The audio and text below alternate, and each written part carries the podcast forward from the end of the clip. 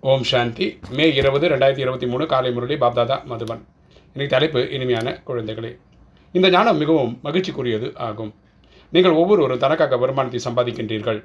நீங்கள் வேறு யாரை பற்றியும் சிந்திக்க வேண்டாம். தன்னுடைய இந்த தேகத்தையும் மறந்து தே வருமானத்தில் ஈடுபடுவதில் ஈடுபட்டிருக்க வேண்டும்.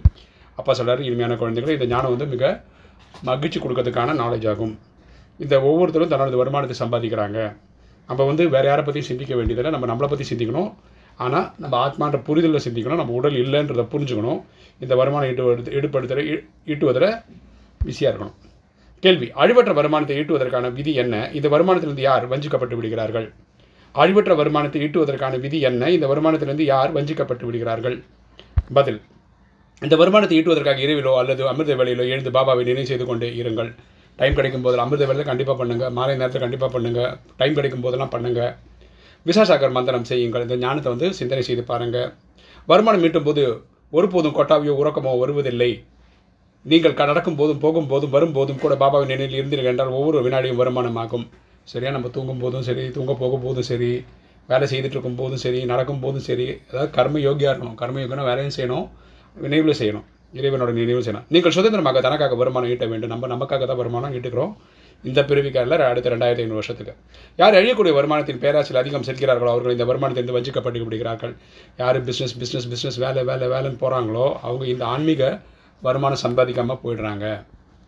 இன்னைக்கு தாரணை ஃபஸ்ட்டு பாயிண்ட் நிலையான குஷியில் இருப்பதற்கான விசாசாகர் மந்திரம் செய்ய வேண்டும். எப்பவுமே சந்தோஷமாக இருக்கிறதுக்கு இந்த ஞான பாயிண்ட்ஸை ரிவைஸ் பண்ணுங்கள் நாம் பிரம்மாண்டத்திற்கு மற்றும் உலகத்திற்கு எஜமானர் ஆகக்கூடியவர்கள் என்ற போதையில் இருக்க வேண்டும். நம்ம இந்த பிரம்மாண்டத்துக்கும் உலகத்துக்கும் எஜமானர் ஆகிட்டு இருக்கோம் அப்படின்ற போதனை இருக்கணும் ஆன்மீக போதனை இருக்கணும். ரெண்டு ஒரு பாபாவிட உண்மையான அன்பு வைத்து வருமானத்தை ஈட்ட வேண்டும். நம்ம அப்பா மேலே உண்மையான அன்பு வச்சு நம்ம வருமானத்தை ஈட்டணும். ஆத்மாக்களுக்கு நாம் இந்த தேகத்தில் ரதியாக இருக்கின்றோம். ஆத்மாக்களை நம்ம வந்து இந்த தேகத்தில் ரதியாக இருக்கும். நம்ம தான் இதை செலுத்துகிறோம் ஆத்மா தான் இந்த உடலை செலுத்துது. ரதி என்று புரிந்து ஆத்மாபிமானி ஆவதற்கான முயற்சி செய்யுங்கள். ஸோ ஆத்மா தான் இந்த உடலை இயக்குதுன்னு புரிஞ்சு நடந்துக்காங்க. வரதானம்.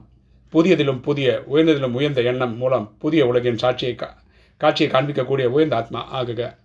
புதியதிலும் புதிய உயர்ந்ததிலும் உயர்ந்த எண்ணம் மூலம் புதிய உலகின் சாட்சியை காட்சியை காண்பிக்கக்கூடிய உயர்ந்த ஆத்மா. ஆகுக. விளக்கம் பார்க்கலாம். புதிய நாள் புதிய இரவு என்று அனைவரும் கூறுகிறார்கள். ஒரு ஒரு நாளும் புதுசு தான் ஆனால் உயர்ந்த ஆத்மாக்களாகிய உங்களுடைய ஒவ்வொரு வினாடியும் ஒவ்வொரு எண்ணமும் புதியதிலும் புதியதாக உயர்ந்ததிலும் உயர்ந்ததாக நல்லதிலும் நல்லதாக இருக்கிறது. நம்ம வந்து எண்ணம் சொல் செயல் மூலம் யாருக்கும் துக்கம் கொடுக்காதனால நம்ம எல்லா எண்ணமும் எல்லா சொல்லும் எல்லா செயலும் புதுசாக தான் இருக்குது எனவே நாலாபுரத்திலிருந்து புதிய உலகின் காட்சியை பார்ப்பதற்கான சப்தம் பரவுகிறது. இப்போ உலகமே வந்து நாலா காட்சி பக்கத்துலேயும் இந்த சத்தியகுந்திரேதகம் பார்க்கறதுக்கான காட்சிகளை பார்க்கறது தயாராகிட்டு இருக்கு மற்றும் புதிய உலகை கொண்டு வருவதற்காக தயார் செய்வதில் இணைந்து விடுகிறார்கள். நம்ம கூட இந்த நாலேஜை ஒத்து போகிறவங்க சேர்ந்துக்கிறாங்க.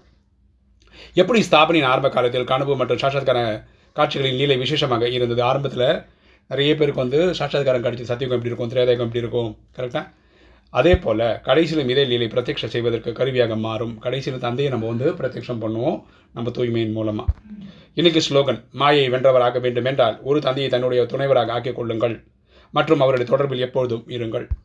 மாயையை வென்றவராக வேண்டும் என்றால் ஒரு தந்தையை தன்னுடைய துணைவராக ஆக்கிக் கொள்ளுங்கள் மற்றும் அவருடைய தொடர்பில் எப்பொழுதும் இருங்கள். ஸோ நம்ம மாயை ஜெயிக்கணும்னா அப்பாவோட தொடர்பில் இருக்கணும் அப்பாவோட நினைவில் இருக்கணும். இவ்வளோ பண்ணால் போதும் மாயை நம்ம ஜெயித்து விடலாம். ஓம் சாந்தி.